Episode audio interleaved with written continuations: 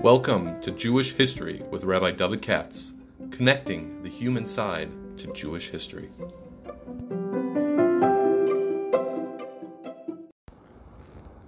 For sponsorship opportunities or to support this podcast, please visit our donate page at www.support.rabbidavidkatz.com. Hi, it's Sunday evening. I'm around 8.30 or so. And uh, I'm going to do now Shabbos Hagadol speeches behind me because I always have to work on that because it's long. Um, I can now devote myself this week time to, to doing some uh, uh, talks about uh, Pesach, uh, about the Seder. I was going to, uh, how should I put it? I was going to um, do a bio today, but as it happens, uh, Lolly and, and Levi uh, Friedman are sponsoring it for Levi's uh, father. They did last week and this week. Very kind of them.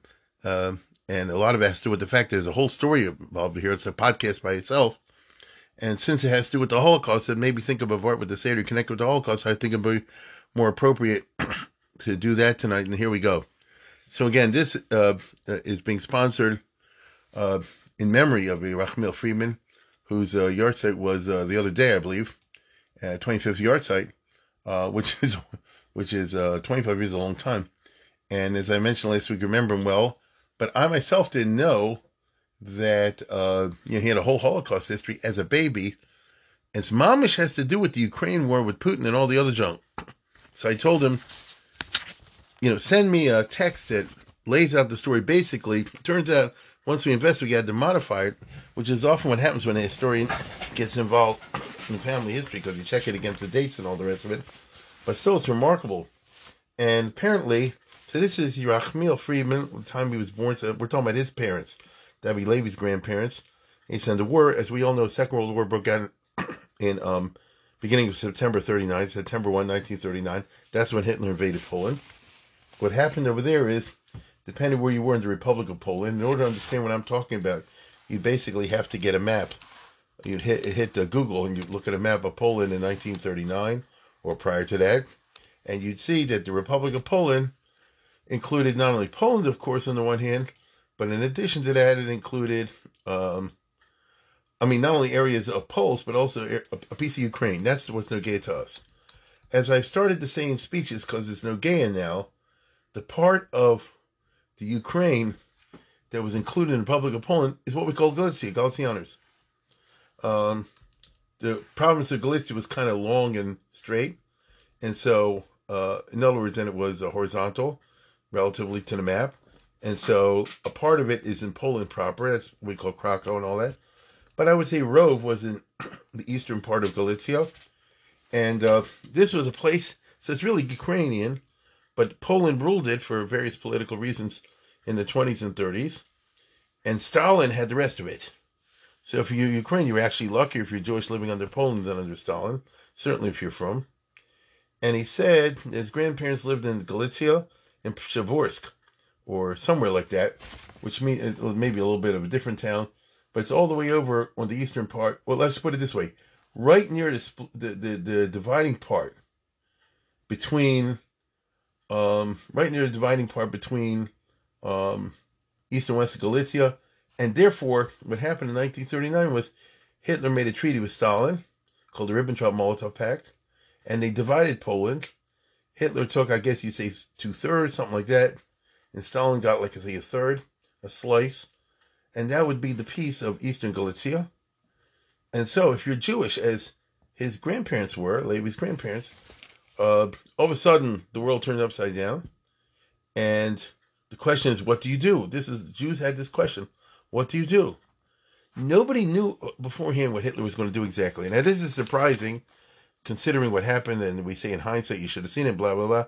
But Lamaisa, it is a fact that many, you know, uh, thought that Hitler would be better than Stalin because Stalin was, it was known that they would crush all religion. And Hitler did, wasn't known like that, just anti Semitic. Now, there's anti Semitic and anti Semitic. People thought, I'll be anti Semitic. Poland was also anti Semitic. They didn't know he meant he was going to kill everybody, you see? And so the story is they lived that time in, in, in, in the Near Eastern Galicia. My grandmother was pregnant with my father. Knows that would be Rachmiel's mother and his father, and and Rachmiel's mother with the, with the with the with and her husband didn't want to be taken in the Polish army. Uh, I understand that. By the way, thirty thousand Jews were killed in uh, 1939 fighting for Poland, the Polish army, and so he ran to the Russian side. So he made the decision, I don't want to stay on the German side, I run to the Russian side. So he won't be taking the Polish army. But the grandmothers and parents and in-laws said, don't do that. And anyway, they told the pregnant wife, stay here. So it's don't go over to the Russian zone. But she said, I'm going there. Right? We just got married. Now I'm expecting we're going there. And they ended up in Lemberg or Lvov. Today, the Ukrainians control, they call Lviv. Um, Lvov, I was there a couple years ago. And this is a city, always depends who's ruling it, get it? But in 1939, 40, and 41, it was a real difficult, but it had tens of thousands of Jews living there. I don't know what the population, maybe 100,000, Jews, maybe more. I mean, very large Jewish population. And it ended up under Stalin.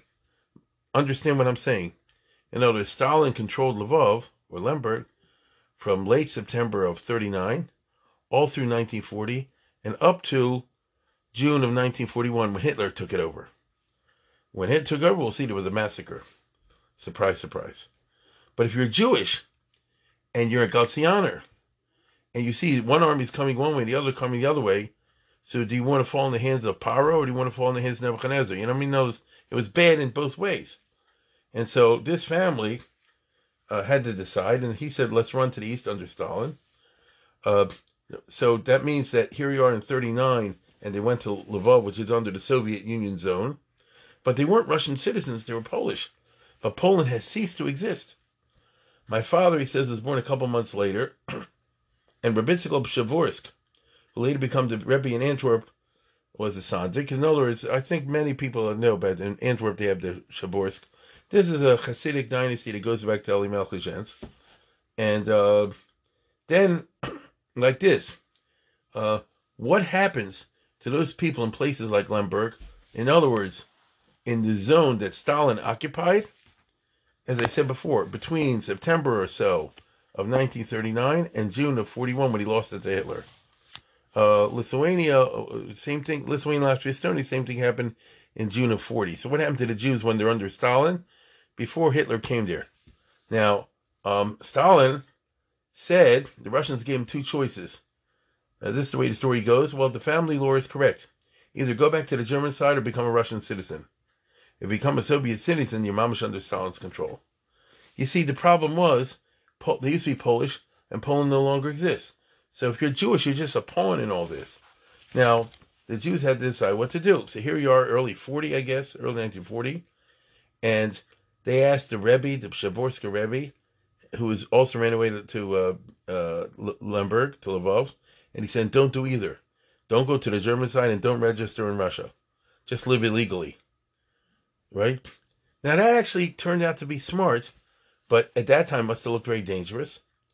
Um, and so for about six months, he says, they lived illegally.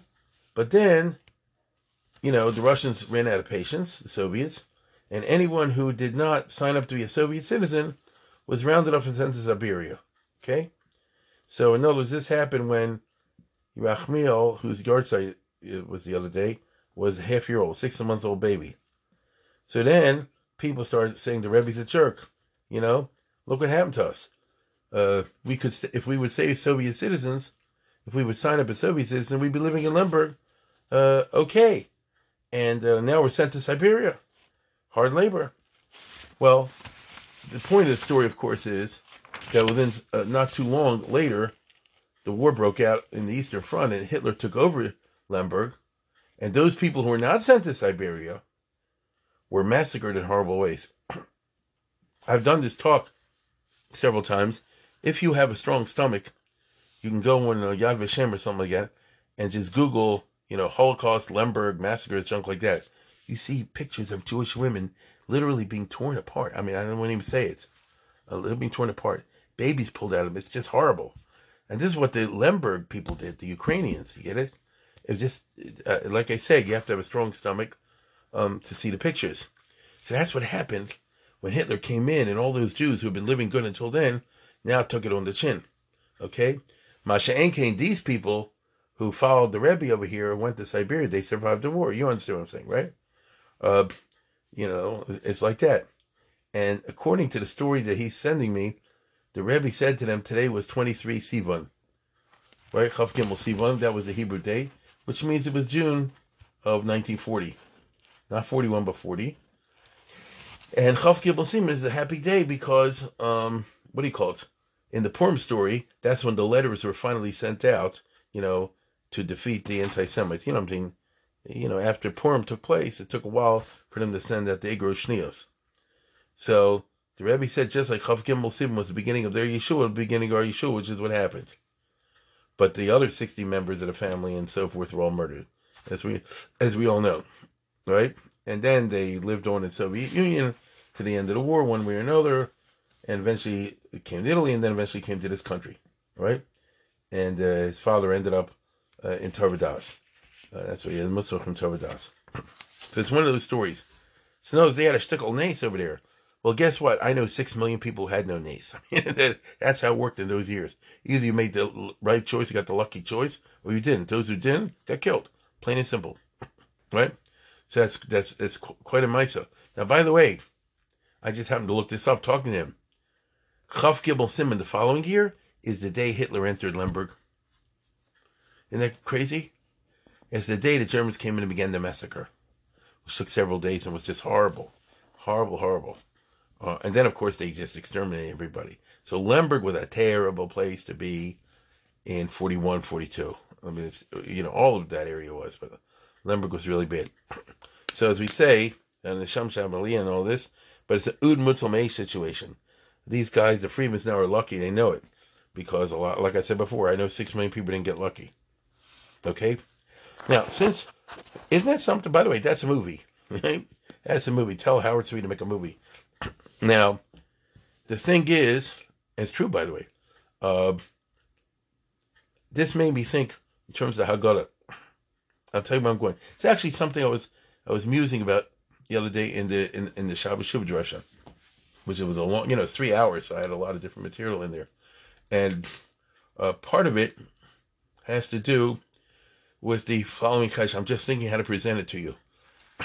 There's a famous word that I said before in previous years uh, that has to do with the famous pasuk of Vayonch ben Yisrael minu avodah vayizaku vatal shavasam Elohim minu avodah, um, which is the culmination, you might say, of the Passover story because that's when the slaves hit rock bottom. Uh, it's in the Haggadah, of course, right? In the second half, in the Magid. And uh, you know, Eslach, Vayisak Hashem Eloheinu, V'seinu Vayisak Yishma Kolenu V'yarsanyenu, and all that business, right?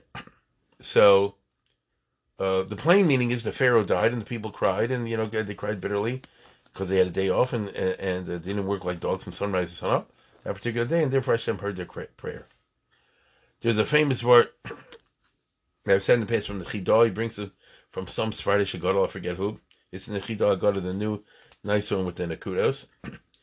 and um, it was that uh, the word Elohim, Elohim comes out to 86, I believe.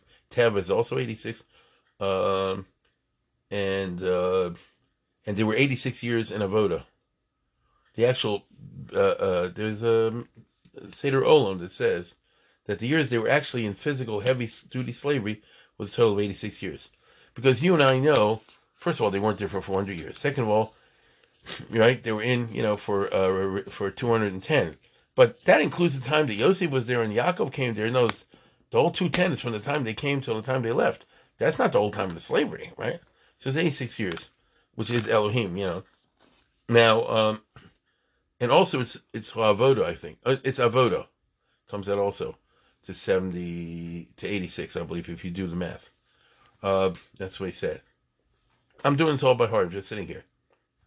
So uh, they daven. They said we're going crazy because really Moshe ben Israel Asher Yoshim Mitzrayim uh, Shloshim Shana Shana. They're supposed to be there for a grand total of 430 years because from the time Hashem told Avram Bris Ben Abasarim, you know Ger Yazarach Eretz Elohim and so forth and so on, That was the time Bris Milah. So 30 years before uh, Yitzchak was born, so it's a grand total of four, 430 years. Um, and if he hadn't done Chishav as a case, it would have done four, 430 years all, uh, total. But that means 430 years is 5 times 86. Get it? 430 years is 5 times 86. So, uh, Israel min ho avoda. This is how the word goes. Ho avoda is hey times avoda. Five times avoda. They knew that prophecy was that they were Vayanchim ben Israel min but they couldn't take standing there 430 years. It was impossible. And they would start dominating their heads off. And, uh, you know, what does it say? Uh. They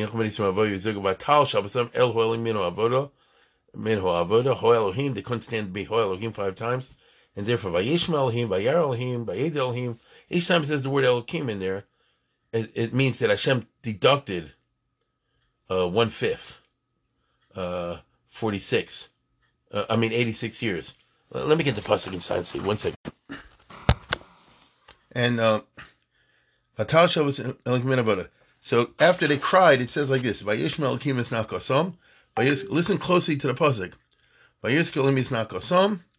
Um, Vayiskar Elohim is Briso, as Avram Yaakov, Vayar Elohim is Bnei Yisrael, Elohim. Four times the word Elohim. Listen again. Vayishma Elohim is not Nakosam, that's one. Vayiskar Elohim is Briso, as Avram Yaakov, that's two. Vayar Elohim is Bnei Yisrael, that's three. Vayir Elohim, that's four. So each time they daven, and they were davening Me'omek Halev, you know, they were suffering and all that kind of stuff.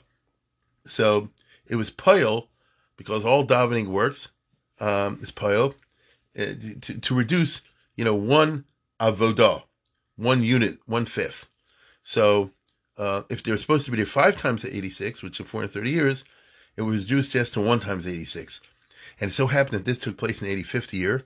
And basically, they were saying, you know, help, help, help. And they didn't know, of course, that their answers, their their their, their prayers are being answered. But um, but all 40, all four times 86 have been deducted. And they were by year 85. And uh, and therefore it's Poyo. And the very next pasuk is a Moshe Hayiroa son Yisrael Jose Moshe. That hundreds of miles away, a shepherd named Moses chases a sheep up of, of, of, a mountain, and there's a burning bush there, and the, and the rest of the story you know. In other words, from the time that they davened their heads off, about 12 months later, approximately, uh, the, the, they left Egypt. Right? The issue was out was around the corner. The issue was around the corner. And much less than 12 months later, they stopped being slaves. Because once he did Dam Tzvardei Kingdom, you know, they wrecked the economy. They couldn't work. They didn't work anymore. That's how that works. However, which is a good shot, right? It's a very good shot. Uh, however, this year I, I saw, I mentioned yesterday in my speech, uh, from that really cool book that just came out. The guy it's called Droshos L'Shabbos Hagadol Pesach, which are um, uh, quotes from classic uh, drushes of yesteryear the kind I like, you know, Zarya Figo, the Moral, uh, Precious and so forth. Uh, Min, uh, uh, what do you call it? Uh, Shmuel Yehuda Katzenellenbogen um, from Italy, and so forth and so on.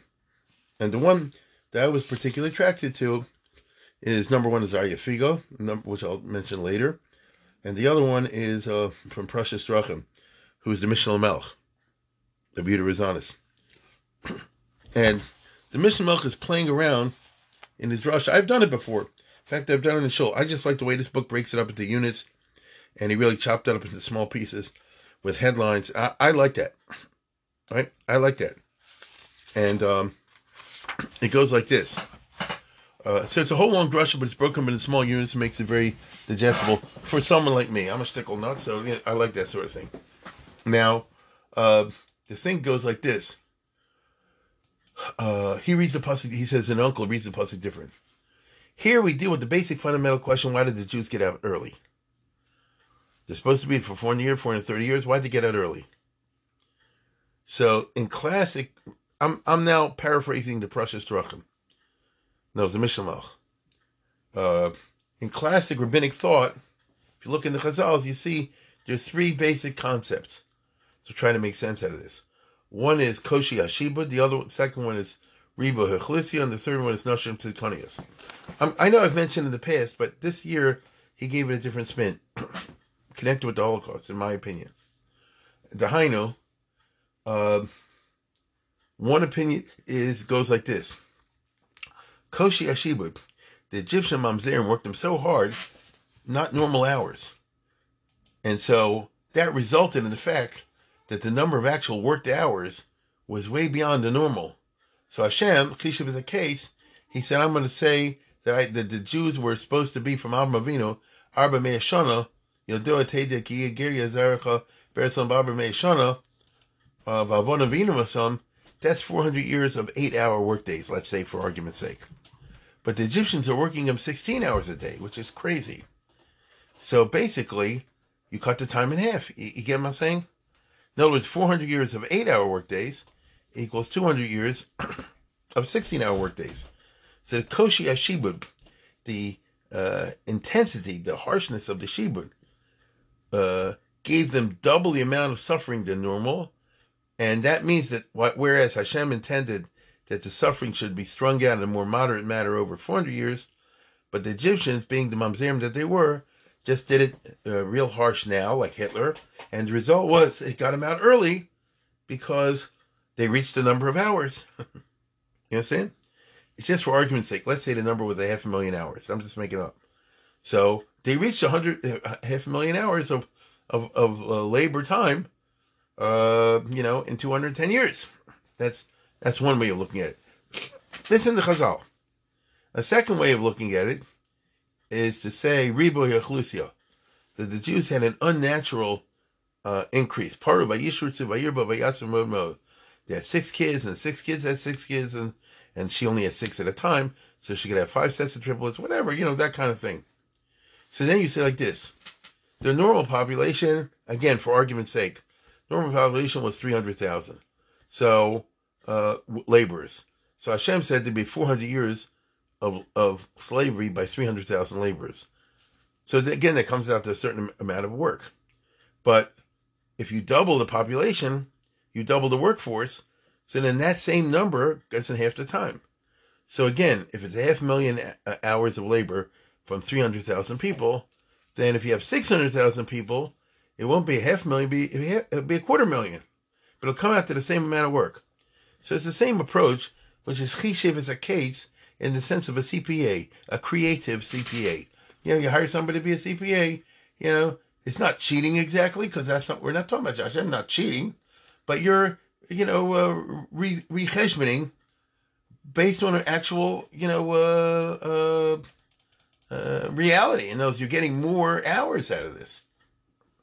A third approach, which is completely different, is Rabbi Akiva, surprise, surprise, Noshim Tzidkonios. Noshim Tzidkonios. That stands by itself. He said, you have no idea who the women were. You have no idea who the women were. But anyone who knows who the women were knows that they're, what they did is above and beyond, and therefore that got him out early. That That's the sport over there. Noshim Tzidkonios you know, Rabbi Kiva and his wife Rachel, you know, you, you get, you hear that. The Mesiris Nefesh and so forth, that broke all the r- records. So there it's not a vart in Chishav in the case by billable hours or something like that, or refiguring the math. You're just saying like this, mystical, Noshim Tzikonios. You know, a Jewish mother can, can break all the records just by itself. Okay? Those are the three classic opinions. All right? So um, the Prashas Drachim was playing around with this in his Russia. You should look at it if you if you're interested in it. I don't know whom you know. I don't think most of my listeners here are that type, but if you have the patience to go through the Prashas Drachim, which is his Russia quite long, um, but they're very good. And believe it or not, they are Manukat.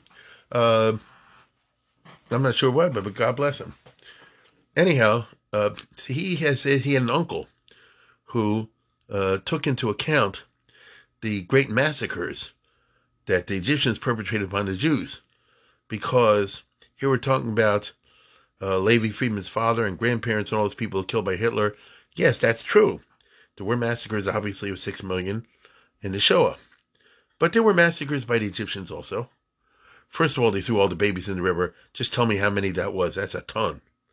You get what I'm saying? I'm just from the murder perspective we always focus on the fact that Moshe Rabbeinu survived. I get that. I know that story too, right? But for every Moshe, there was a million of them, right? Especially if the women had six children and this and that, the other one had six boys, all the rest. Imagine somebody get, I mean, Chas Khalil, imagine someone having six kids. let's just for argument's sake, it was five boys and a girl, and then the guy shows up and takes all five children and throws them in the river, and they're dead in a second. This would happen yom after yom. Right? This is what happened. In addition to that, the pasuk says, and this is where the uncle of the Prashas Drachim has his vort. The pasuk says. And I told you this a week ago or two that if you look in Rashi over there, so um, Rashi has a different approach. Uh, why were they crying out? Not simply from the hard work because they had a day off, but uh, rather the way Rashi learns it, midrashically, I agree, it's midrashic. Rashi says, "Vahi bayam rab Mitzrayim, uh, Yisrael min avoda." No, the king of Egypt did not die; he got leprosy, and as a result, they shechted the Jewish babies to bathe in the blood. I think I did this podcast the other day, and indeed, it turns out from archaeology that it was believed as a therapy long ago in the Middle East that human blood is a good thing for dermatology issues. I'm serious, you know, of which the leprosy would be the worst. Or I don't know, it's a bad one anyway. So here's Pharaoh, and he's he's stricken with Saras, and they came up with the idea of killing the Jewish babies and using and taking a bath in the blood. If you go with the Medrash, it says that Pharaoh took two baths a day, so they killed 100. It took it, and, and babies don't have a lot of blood, so he killed 150 in the morning and 150 in the afternoon. So 300 babies, at least. That's assuming that some didn't have enough, and they didn't kill a couple extra. But let's go with what the Chazal tells. So it went for on and on. It went for years. He didn't get rid of the, the leprosy. So, um, what do you call it? I mean, you're massacring babies all the time, little children all the time. So the numbers between the ones they threw in the river and the ones that they uh, shechted to use their blood, plus the ones that you and I know that they put in the bricks. Remember with that story with Moshe Rabbeinu with the babies in the bricks? Plus, who knows, you know, other stuff like these sick dogs, you know, they did mamzerim. So they killed a heck of a lot of people. You see? And so, this is a Midrashic, Sephardic 18th century vort, but it's a very good one.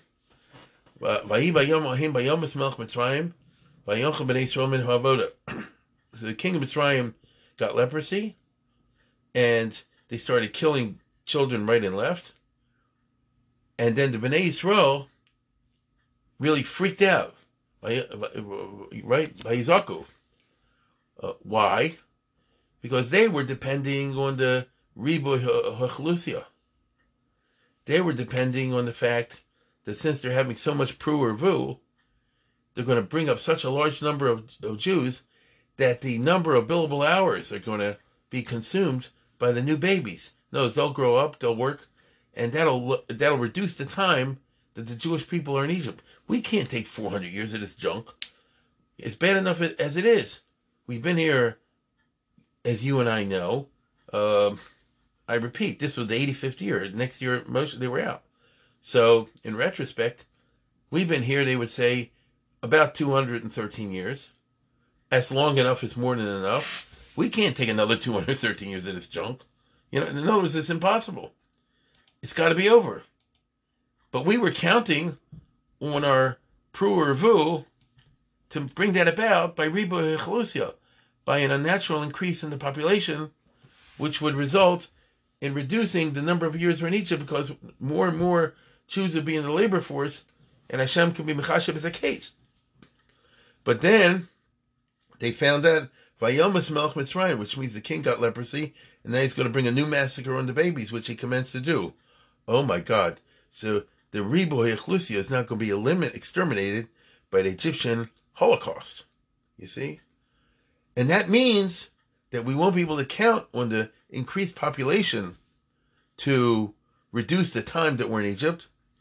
Oh my God, we're here for 400 years another 210 years, 212 years, whatever. The Jews freaked out over the avoda. No, we're going to go another 200 years, like we can't handle this.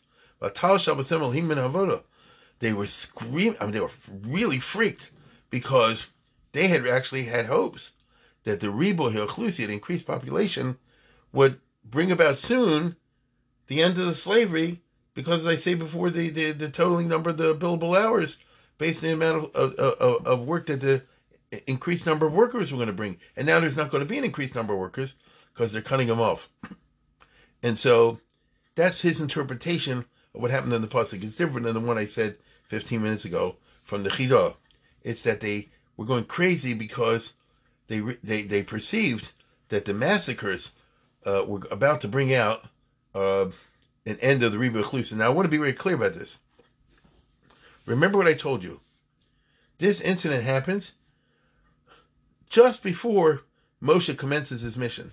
The next line is Moshe Hero. So you and I, the reader, can be smug and look with, with hindsight and say, well, what were you complaining about? You were about to leave. They didn't know that in, in 12 months they were out. They didn't know that within a few months the, the plagues would begin, a whole new Matthias, revolution Matthias would happen. As far as they understood, Paro is now to begin a policy of shechting babies Yom Belayla. Who knows? They're going to, end they're throwing babies in the river. Who knows? They're going to come up with an even bigger plan to shecht more babies. Notice this is the beginning of an Egyptian Holocaust. I know it didn't happen that way, but you get what I'm saying from their perspective. But Vayomis Melch Mitzrayim, the Melch Mitzrayim got Saras. Vayonch Ben Israel they thought, here it comes. Now comes some gigantic massacre system, which would not be beyond the Egyptians at all. okay, I mean, we know that. And so the result is they were majorly freaked. Uh, and that's a very interesting shot because it shows the desperation that the Bnei Israel were in. But I'm gonna tell you, that's um, that's part of it. Uh, and the reason I said is because it's it's it's, it's freaky. It, did something like this happen in the modern era? Just so we're talking about the the, the Levi and Lolly's uh, parents, about Levi's parents, his father. You probably don't know this unless I mention it, but if you take the trouble and you Google it right, you can look at the, uh, if you ever are interested in the question, what is the population of the Jews in the world, the, real numbers. Now, when I say the real numbers, no numbers are real because they never get exactly right. You don't count everybody. But, you know, the most accurate and not fluffed up, puffed up, schmuffed up numbers. And if you want to know how to do that, uh, you look at the research. This is my opinion, right? You look at the research of Professor Della Pergola, okay, who's a Jewish guy, a, uh, hey, what do you call it? A Shomer Shabbos in, um, in Israel. Uh, he's a, you know, 70s, I guess, right? He's born in 1942. And uh, he, I'll, I'll say it again, you know, he, he comes from a family that was Orthodox in Italy, like I was doing the other day, you know, with Rabbi Margulis and so forth. He had some. And he has been the guy who, um, what shall I say? He's been the guy who, who, um, does the numbers on the on the demography. Get it? On the demography of Egypt, of, the Jewish people. So if you really want to get a good uh, number, an accurate number, how many Jews in the world today? You look at he's an, he's the head of the Hebrew University unit for doing demographic research for the Jews. So if you want to know how many Jews are in the world today, really, go to Della Pergola. That's his name, Professor Sergio Della Pergola. Now, I'm not saying his numbers are 100%. I don't agree with 100% either, to tell you the truth but they're better than all the other numbers. So, how many Jews are there in America? How many Jews are there in England? How many Jews are in the world? How many Jews were there in 1920? And so on and so forth. And you'll find that uh, you can get a chart. I used it yesterday in my in my speech. And the point I want to get to is that the Jewish people, not in the re- in the recent past, Mamish went through um Parva Yishurtzu Vayirba Vayasim Mode. I mean it. Many people don't know this. I mean, a lot of things they don't know about history. The Jewish people quintupled in 100 years between 1830s and 1930s. In 1825, I had this chart yesterday. I brought the show. The number of Jews in the world was something like 3.2 million altogether in the whole world. And by 1935, 39, the numbers were 16.5 million. So from 3.2 to 16.5. That's quintupling. That's crazy. You know what I'm saying? Obviously, the main Reboy Echlusi had to be in Eastern Europe. I'm very serious about this. I don't think it wasn't a big population boom by the Yekkes, certainly in the West, and by the Sephardim. It's interesting, but there was a huge population boom of crazy proportions.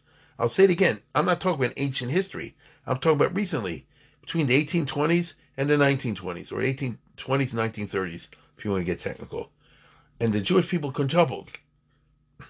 And so you might say, oh, you have Ribo Lucio, oh, the Mashiach is coming. you know, there'll be so many Jews. Um, so many Jews. You want to feel sad? What if the British would have let them all move to Israel in 1920 after the First World War? Let's say they would have got a state of Israel, which was a possibility. I'll say it again, a certain possibility. It didn't happen in 1920. You wouldn't have had a Holocaust, and we would have had 10 million Jews in Palestine and Israel, like in the 30s, you know? You could have a very interesting war game, you know, if you want to have one, if one of these people like to play what if. You know, like what if Robert E. Lee won? Imagine if Hitler would have fought World War II with a population of 10 million Jews in Israel, in the state of Israel, which I'm sure would have been the whole Israel, you know, including the West Bank. 10 million, right? Because the Jews would have run away there from the from the from the anti-Semitism in Europe, you know. 10 million Jews, they could wipe out Rommel in two seconds. They wouldn't, the British have no trouble with them. Imagine an army of 1 million Jews going after Rommel in North Africa. The Germans would be toast. You understand? They'd be toast. And the Jews would have Hano, wiping out the German, no prisoners, you know. Now, um, of course, it didn't happen that way. But you had this Ribo Yechlusia. But then the same thing, the Hitler did like Paro. He wiped out, except the Paro was prevented and, and Hitler was not. They wiped out the, the big Achlusia because they took out six million Jews, as we know, or five and a half to be exact. So for, if you go by five and a half, from 16 and a half million, went down, what does that come out to? 11 million? Is that right? So, I mean, that's that's the basic numbers after the Holocaust, is 11 million. You know, give or take a little bit here and there. Now, uh, that's the, that's the numbers you're dealing with. Um, my goodness. See, Mamish have the same thing. And I'll tell you even more than that. Um, you tell me we didn't lose six million in Egypt. Actually, we did. If you do Chamushim Bnei Yisrael Mitzrayim, they say, you know, uh, four fifths uh, perished in the Makas Choshech and so forth. You know, uh, there's a lot of talk about that. So uh, it's a it's a crazy parallel. Just like in the time of of Egypt, they couldn't get out because of the uh, the uh, massacre of the Ribo Lucio. Except there, Hashem intervened because they davened. In World War II, uh, the Jewish people didn't get the kind of Israel that you and I would want from a security point of view uh, because of the, the massacre of the Ribo Lucio. You understand? The Ribo Lucio. And uh, whew, it, what's weird but fascinating is that in Egypt, the re- listen closely, I'm going to say this. The massacre of the Reba Chlusia, of the great Jewish population, triggered a Jewish freakout, which triggered a Jewish davening, which triggered a Geula. Which means that you had the death of the equivalent of six million with the Makas Choshech, but it resulted in the Geula. You understand? So the killing, the death of the of the babies in the beginning of the massacre triggered the davening thing, which led to the Geula. In the modern times, also in a weird way, the death of the six million led to the state of Israel, which is much less than the Geula, but nevertheless, it's remarkable. I mean, many people know this. The um, many people know this. Uh, what, what what can I tell you? The the the um, plus the Koshi Ashibut. I mean, that's the point. Hitler is definitely Mikhaim, the Koshi Ashibut. My father was a slave laborer for a while for Hitler, and he said they had a you know avodas perich means backbreaking labor. We think that's a literary phrase like from Shakespeare, backbreaking labor. No, it means it means the, the stuff's so heavy your back breaks. And my father told me he saw it, uh, and you know when he was working as a slave labor under Hitler, he saw people being given such heavy burdens to do that their back broke, and he died, of course, in agony. So the Kosher Shibud, Uh, and the Reba and the massacre of Chlusia resulted then in three years after the end of the Holocaust, because the war ended in May of 45, and by May of 48 you had Israel. Now again, it's not the same thing as the Geula. I'm aware of that, but the parallels are weird. That you had the massacre, you had the Kosher Shibud, and then you had, you know, a better situation. So, um, this is not a simple word to say over the Haggadah.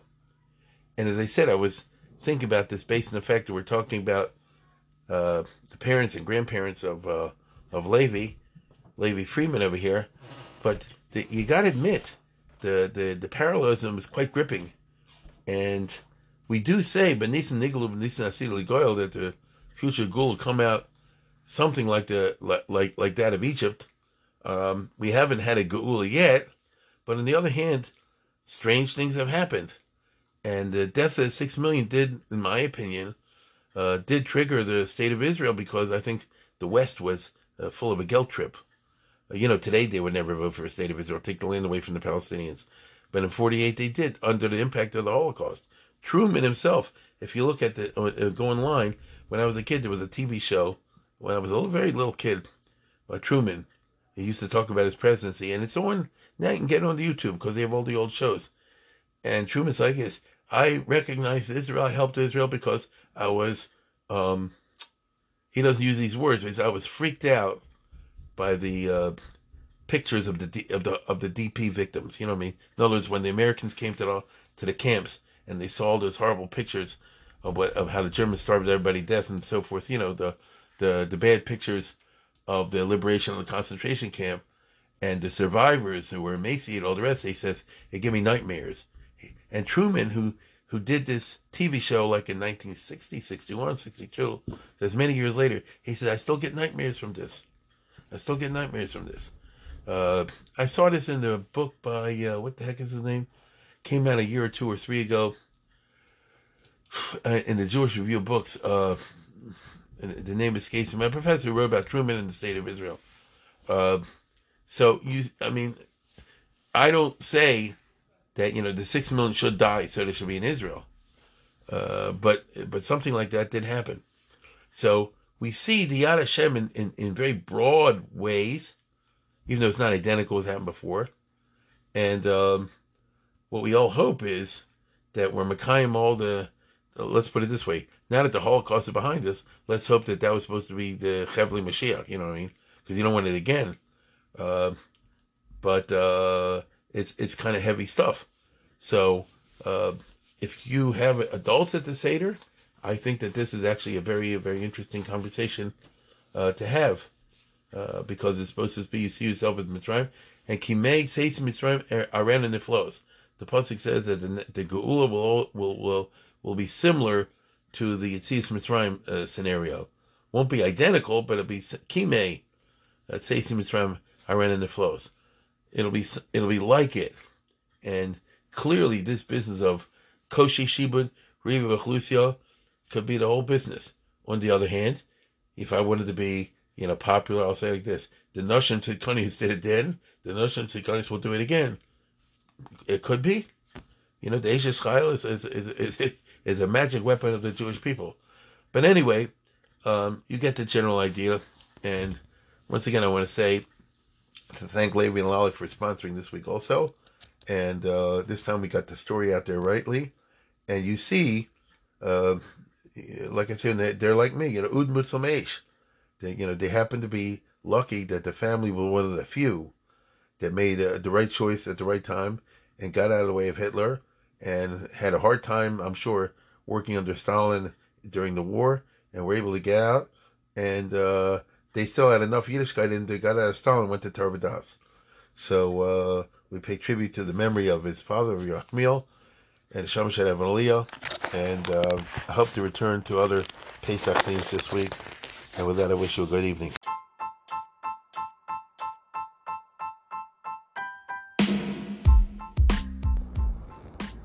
For sponsorship opportunities or to support this podcast, please visit our donate page at www.support.rabbidavidkatz.com.